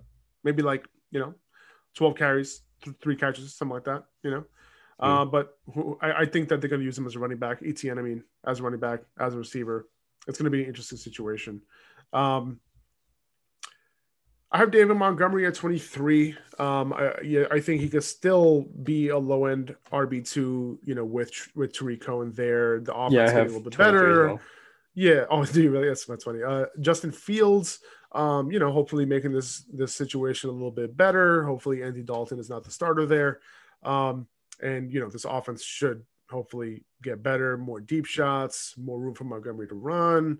Um, you know, and Montgomery kind of found his groove last year a little bit. So, you know, as an early down guy, uh, he might be a little bit touchdown dependent, but at the same time, I think this can be a situation where uh, the offense has improved enough to the point where he he you know he hits a he hits like value as an RB two. Is there a scenario where Monk, Monty continues what he did last year? Um, I mean, matchups the- were one mean- thing, mean in the, but in in terms of game? volume, Yeah. in the run game. Uh, In in terms of overall volume, no, because like he was getting way he was getting a lot of pass catching volume without Tarik Cohen there, without Yeah. a third down, without he was playing every snap pretty much, right? So like he was getting a lot of dump offs, uh, you know, from Trubisky and all that in Foles. So um, I think this is a situation where Montgomery is going to be strictly the early down guy. He might see three to four targets a game, something like that, maybe five targets a game. You know, catch maybe he'll average like three point five like catches a game, something like that, which isn't terrible. You know, um, but I don't think that the volume is going to be anywhere close to it was. Um, I see maybe two seventy five, something like that, which is pretty good. You know, like but most of that coming on the ground. Yeah. Um, I have Kenyon Drake at, at, at the last RB two spot. Um, Kenyon Drake, not Josh Jacobs. yeah. Not Josh Jacobs. I prefer Kenyon Drake over Josh Jacobs as of Whoa! right now in, in full PPR leagues. Um, I. I think Josh Jacobs is confidently. In, me either. I'm not saying this confidently. like don't get it don't get it twisted. Uh, I'm not. I have Josh Jacobs like two spots below him at 26. I have Kareem Hunt at 25. Uh, but the reason why I have Kenyon Drake, I, I honestly think that Drake can be used on every down. We know that he came. He's coming in as a passing down guy. Okay. We know that they don't want to use Josh Jacobs in those passing situations. They've proved it over and over and over and over again. So Kenny Drake is going to be their passing down guy. And is he going to be limited to only passing downs? I don't think so. I think he's going to come in and play some early down work as well. So if he's getting work on all three downs, you know, 50% of snaps, something like that. And then Josh Jacobs is playing 50% of snaps, but only getting early down work. What happens there? Kenny Drake got a ton of goal line work last year too. Can they switch that up a little bit? Half and half, three fourths, one fourth, something like that. I don't know. I think there's a little bit of a risk there with Josh Jacobs. He's I get your point being like extremely touchdown dependent. Sure, I, I I understand your point of like equal roles plus Drake has the pass catching upside. Um, you know, I'm not a huge fan of Jacobs. I did a write on him, write up on him, and he was very game. You know, he was very easy matchup dependent. Um, overall, he was a running back eight, but he was a running back 14 in PPR. He finished the season with 12 touchdowns, which is huge, and he had some big games. But look at the where those big games came up against. He had 30, 36 points against Carolina, bad run defense. He had 22 and a half points against Kansas City, another bad run defense. Um, still an impressive game, but you know, bad run defense. In, in a positive game script, by the way. That's the game they won. Exactly. And how often is that going to happen against the Chiefs? Not often. Exactly. Uh, he had 20 plus points in two games against Denver, bad team, just overall, and 20 points against the Chargers, another just rad, bad run defense. Outside of that, Jacobs had 10.2 points per game. Like, Very inconsistent. We're not just completely erasing all those games either, but we're just saying when he doesn't have that easy matchup, he did not come through. Uh, he's got more competition with Kenny Drake. He downgraded the offensive line.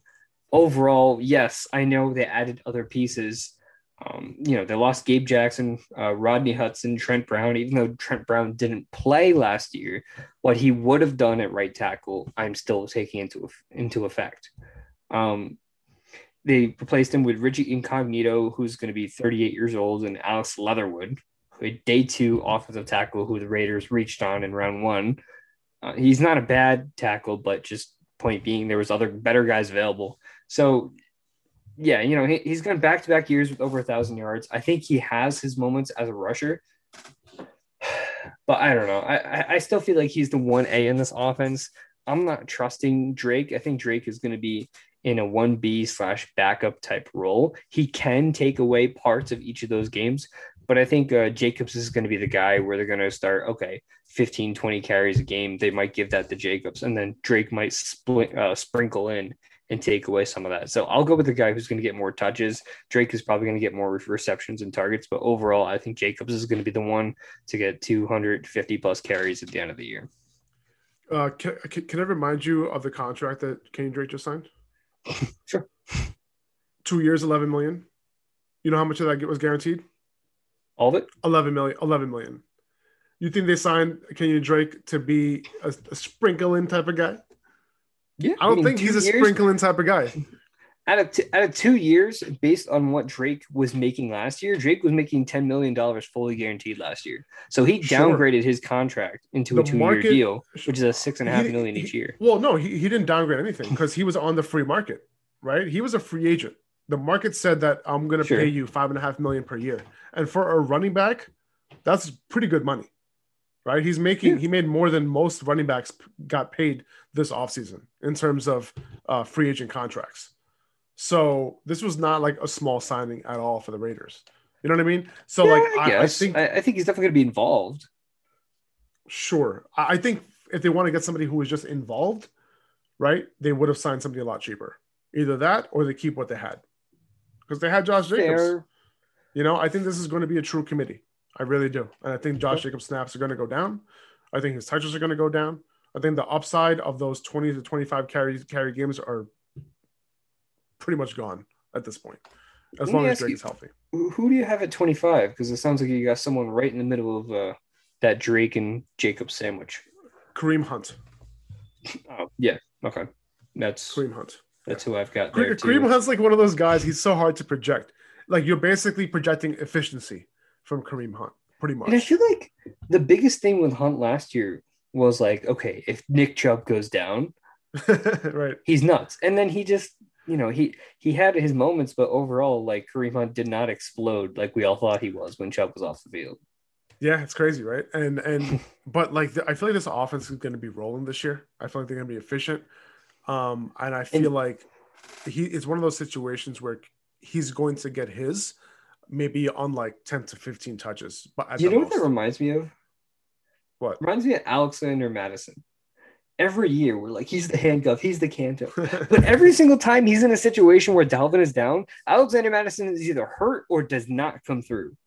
Right. And it's hilarious. Like Alexander ha- Mattison has been this handcuff for Dalvin Cook all this time, but he's never once came in and like, yes, thank God I stashed him. Yes, thank God I picked up Alexander. He's just disappointed or just been hurt at the same exact time, which I think is hilarious. And it kind of reminds me of Kareem Hunt of like, oh, when we wanted him to come in with that role, he just really did not Meanwhile, pull through. Meanwhile, guys like Mike Davis, guys like Jamaal Williams Yep. last year, guys like even Gio Bernard when when Joe Mixon got hurt. Yeah, right? at times. Like, those are the guys that you're like you. Who would you rather have handcuffed? You know what I mean? Alexander Mattison or those guys, and it's just like it just really didn't work out at all. and, this, and Mattison so especially with the uh, the Dalvin Cook contract rumors, he was way overdrafted last year. Yeah, man. Yeah, man. Seriously. Um, Um, so 26 27, I have Chase Edmonds and Michael Carter. okay, yeah, I have uh, Raheem Mostert and Chase Edmonds there. Did you just say Raheem Mostert? Yeah, as of right now, as of Oh, right now, I have Raheem Mostert. Oh, Listen, no. I'm probably not. I'm not drafting Raheem Mostert, but if he's the one A going into the season, he he should be started week one. you, you know what the 49ers offense You know, as is? as as as a flex. you know what the 49ers offense is? What? Alphabet soup. Okay. Because you got one A, one B, one C, one D, one E, one F. It's just one A, let's call it Raheem Mostert. Yeah. One B, let's call it Trey Sermon. One C, let's call it Wayne Gallman. One D, let's call it uh, Elijah Mitchell. One E, let's call it Jeff Wilson if he ever comes back. Right? One Mhm. F, let's call it Kyle Juszczyk, who's led the team in targets in terms of all the running backs over the last couple years. One, what the fuck letter are we at? E, F, G. I still have to do the alphabet. Uh, one G, let's call it Trey Lance, the guy who had a thousand rushing So- yards. I I really don't think that's how the offense is going to work. I don't think it's going to be a seven man rotation. I don't necessarily think it's going to be a four man rotation or three man rotation. Really? It, it here, here's the thing: Here's the thing. when when Raheem Mostert is healthy, Mhm. he's going to get 15 carries. He's going to get 17 carries. That that's going to be his job until he gets hurt. Mhm. Um, now in camp, if Trey Sermon ends up doing his thing, or um, you know Elijah Mitchell does his thing, or I don't necessarily think that this is going to be a situation where like Raheem Mostert comes in and you're, he's getting only 10 carries a game, another back's getting five, another back's getting seven. If Raheem Mostert is healthy, I think he'll be okay. Now, I don't want anything to do with this backfield unless I'm drafting like Trace. I'm not even drafting Trey Sermon because he's gonna be drafted too early as well. Elijah Yeah. Mitchell, I'm not gonna draft him either because he's gonna be a free agent. You're gonna be able to pick him up when one of these running backs get hurt, right? We already what's up with San Francisco running backs, by the way? They're already getting hurt. Like every single year, they're getting hurt. Yep. Jeff Wilson's already he already tore his meniscus. Like it's, Yep. it's we're, we're in May right now, dude. Like every single year this happens. Just hold Um, it together, bro. but for me, like I, I think that Raheem Mostert right now is the guy. Um, and I think that if he keeps the one A role, he's gonna have value, right? And I, and I don't I, I don't want to like act like he has no value just because of the fact that they have these other backs behind him. And I just don't think it's going to be like a four man rotation. I think. Now, am, okay. I, am I ever drafting him? Mhm. No. But if he's playing, he's going to be a flex option. Here's the thing for me of like, he might be a flex option, but at the same time, when is he going to blow up? Is it his game to blow up? He, let's call it a two man backfield, right? Yeah. What we've seen over the years with Kyle Shanahan is, you know, let's get Mostert out there. Mostert goes out there, he gets his five carries, he's not doing so well. All of a sudden, Tevin Coleman comes in, Jerick McKinnon comes in, rips off a big run. Guess what? Now it's their game. It's no longer Raheem Mostert's game. It's it's the hot hand to a T. It's on a game to game basis, hot hand. If Elijah Mitchell, it, it- let's call it a two man committee. That doesn't mean like a third person can't come in for one carry or like Juszczyk isn't going to get like one target or whatever. Like other guys are going to be involved, even if it's for one play, right? Let's say. Elijah Mitchell comes in, gets one carry, takes it for 20 yards. Okay, let's keep it going. Keep Elijah on the field. Keep it going. All of a sudden, that's a whole drive that's lost from Raheem Mostert. And then the next drive, you're looking at, okay, who's actually going to be in the field? I, I wouldn't want to put money on Raheem Mostert being the starter on that next drive or Trey Sermon or this guy or this guy. So that's why I feel like this is a complete hot hand. And we've seen this from Kyle Shanahan. So yeah, like in, in those last couple games, I know Raheem Mostert was coming off injury. So was Jeff Wilson, but Jeff Wilson did outsnap him on a per game basis in the last four games that they played together. So it, it's completely like I, I don't know. I'm I, I know you have him at 27. The, the earliest 49ers running back I have, I put Trey Sermon just because of the rookie upside. I hate the player, I hate everything. Uh, he's the earliest 49ers running back I have in there. He's 37 for me. I, I can't see myself taking a 49ers running back any Yeah. higher than that. And and like I have Raheem Mostert 43, whatever. Um, I'll take a shot on Elijah Mitchell late. You know, I'll do that. I think we both really like Elijah Mitchell and we both like the situation there. If we're playing the ADP game, he's going to be the one we do Yeah. ultimately pick. He's probably like someone that you don't even have the draft, to be honest. Yeah, with you don't to- he'll probably unless there's like a as, as, unless there's like a ridiculous amount of hype on him, like in camp or whatever. Yeah. There was already a, a blurb about him impressing in OTAs. I don't know if you saw that, uh, but I I, found that really about that. interesting. Yeah, yeah, yeah. So I found that interesting. Um, okay, let's move on to Chase Edmonds real quick. Um, let's touch on him quickly. So, um, he was a winner in this draft. They, sh- they signed James Conner. James Conner hasn't proved to stay healthy over the past three seasons at all. What happens when James Conner's, Conner gets hurt? What happens in this backfield? Like Chase Edmonds, listen, I know he's not a bell cow back. He's not a workhorse back. He's not that guy. Listen, he was a workhorse in college, but that's college. Now, what happens though? We saw two games where Chase Edmonds saw like 95% of snaps under, you know, under Kliff. So now what happens? Right? Do they do that? I don't think so. If it's for an extended period of time, I don't think they do that. But what do you think a sustainable snap percentage is for Chase Edmonds? And do you think that if Conner goes down, he has like top 15 upside on a weekly basis? Is that possible? Yeah, I think especially with the pass catching as well. I think Edmonds easily is in that top 15 range um, for PPR purposes with James Conner going down. I view James Conner as a significantly less threat than Kenyon Drake in this backfield. I think Kenyon Drake Agreed. took away uh, a lot more as an early down runner. He had the capabilities of pass catcher, didn't really use him in that sense. Yeah. They used him a little more later in the year, but for the Yeah. most part, Kenyon Drake wasn't used as that type of guy. Kenyon Drake was used as the goal line back.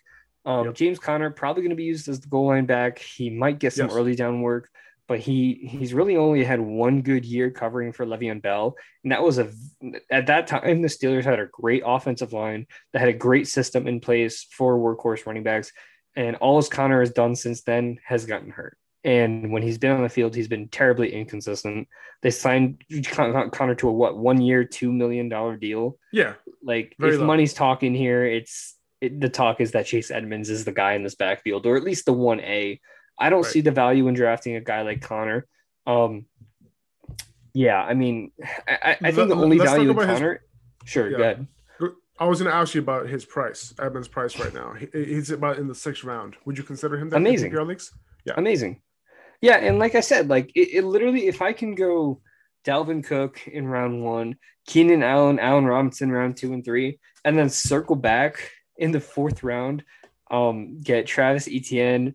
Let's say I take like TJ Hockenson in the fifth, and then top it off with Chase Edmonds in the sixth. That's that's killer. That's a killer, like top five rounds. Like Edmonds is my running back three. I'd be completely fine with. Right. Yep. Especially in PPR, Yep. like in PPR specifically, I will say. For sure, for sure. And who doesn't play PPR at this point? Um, Chums. Where do you have da- where do you have Damien Harris? All right. So as a Patriots fan, um, I have him at 35. I want to put him higher. I really want to fit him in higher. I thought about putting him at like 30. I, I do have him higher. I have him. What do you higher. have I have him at twenty. I have him at twenty nine, right below Chase Evans. I'm fine with that, dude. I'm completely fine with that. My only concern is like Damien Harris is easily the best running back in the backfield. Yeah. Um, Rhamondre Stevenson scares me a little bit, right? I've For heard, sure. I've seen you. the Blount comparisons there. Uh, we don't know it, what Cam's going to take away in terms of a runner. He's, I mean, if they get towards the goal line, if it's Cam or Harris, it's going to be Cam like eight out of 10 times, you know? Um, Cam is easily the better goal line back, so to speak, than Damien Harris. But Damien Harris is very easily the best runner on the team, and he's going to be the guy to get, you know, 15, 20 carries. But if he doesn't get that touchdown, Damien Harris is going to end, if he ends every Yes. game with 18 carries for 70 or 80 yards, you got a seven to eight point, you know, seven to eight point Exactly. running back on a game to game He's- basis. and he's not going to get targeted. Like, He's touchdown dependent. He, Exactly. he really is. Um, you know, it's what it's a, it's it's that situation, and like when you're in this range of, of running backs, like you know, you get you're gonna get to these touchdown dependent guys. Um, I think so Damien see- Harris I- could I- be value. Yeah, I think so, and he's going super late too. Like he's he's like the he's probably the the the, the running back that's the starting running back. He's the latest starting running back being taken in drafts right now. That's what I'm trying. I've been trying to Yeah, say. and look, last depending 10 on the matchup, you could flex this guy. You could flex this guy, and he can get you 15 to 20 points. He's had huge games. He did that last year too. Yeah. Um, Um, my 27 to 30, I have Michael Carter at 27, Javonte Williams at 28. I got Zach Moss at 29 and Ronald Jones at 30. Okay. Yeah, I can see that. I, I had um I, I spoke I Josh Jacobs at 26, um Damien Harris at 29, and then Melvin Gordon at 30. So it was Raheem Mostert, Edmonds, Harris. Where do you have Williams as opposed to Gordon? 31. Oh, Right, okay. Gordon. Yeah, Yeah. I have Gordon at Um, 32 and Williams at 28. Guys, jo- Javonte Williams, if he stays near that double digit rounds right now, like he is right now, you better scoop his ass up. Because if Mhm. Melvin Gordon goes down, number one or number two loses his job because Javonte Williams is a baller. Um, it's as a starter. Like he has so much upside, dude. He has Let so me- much upside. Let me paint a picture for you. Right? Paint Let's paint a picture here. Let's paint a zero running back picture right now. Okay. Yeah. You pick at the end of the first round. You get a uh let's let's call it a Stefon Diggs and Travis Kelce Right. at the end of the first round, beginning of the second. However, that works. Okay. Move to the third round. Uh, who's there at that point? Maybe Calvin Ridley, because of right now his ADP is a little lower with Julio there. Um, if not Calvin Ridley, you're getting like uh like a Amari Cooper, Terry McLaurin, CeeDee Lamb, whatever it is, whoever you're getting in the end of the third round. Top it off with another receiver in the fourth round. Fifth round, Chase Edmonds. Um, sixth round, you're looking at like maybe like Michael Carter, Damien Harris, someone like that. Like, would you be okay with a running back room filled with like Chase Edmonds, um, potentially like Kareem Hunt, Michael Carter, Javonte Williams, Zach Moss, you know, throw in Damien Harris or whoever on top of that pile. But like, does that sound terrible? Because it really doesn't to Mike, me. m- did you say Mike Davis? Because he'll be there. Not Mike right. Davis. I'm sorry. Mike Michael Carter, Javonte Williams, Well- Zach well, Moss, Chase Uh, Mi- Edmonds. Mi- Mike Davis is in that zero RB conversation though, right? Because he's being taken like the fifth round, That's true. you know, at times. he is. So and I, I so- did a mock and got him in the fifth anyway. Exactly, exactly. So like it's one of those situations where he's part of that like group, right? And, and I'm okay with that, man. Like what that means is that I got a stud at tight end, I got stud wide receivers. Um You have a flex. I'm I'm I'm almost okay with the zero running back strategy if that's how the board plays to me. exactly. Right. I'm not a zero running back guy, But like if I, if you're gonna give me AJ Brown in the middle middle of the second round, I'm gonna take his ass. You know what I mean? Like I'm going to. You're gonna give me Stefon Diggs there. You're gonna give me Keenan Allen at the end of the second. I'm gonna take him. Mm-hmm. And, and if that means I have no running backs in the first two rounds, so be it. Mm-hmm. So Damn be it. So that's that's I'm okay with that, man. Like I'm going with the, I'm I'll take those high upside running backs like the ones that you mentioned because they have opportunity to like kill it, especially towards the second half of the year. Get a couple wins together, kill it in the second half. You know, make some trades. Do do, do what you got to do.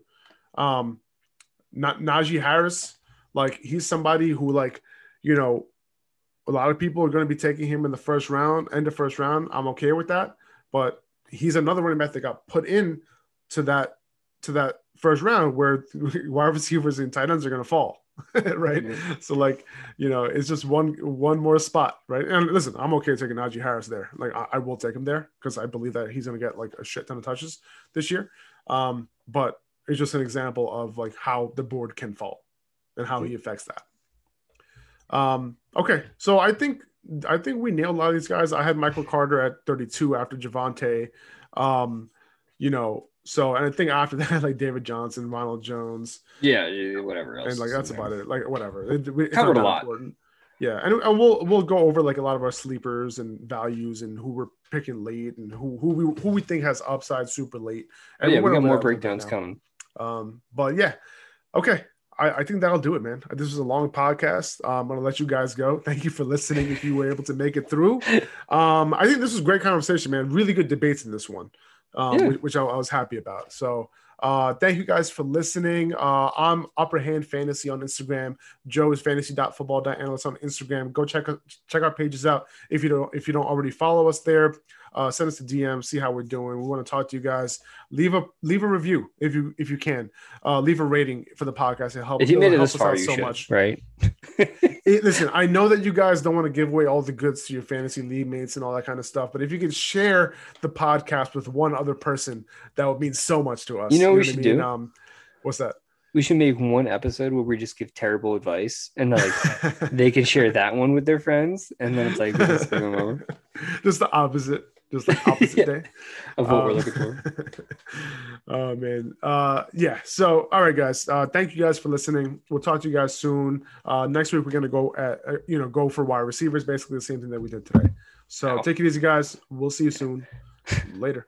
See you.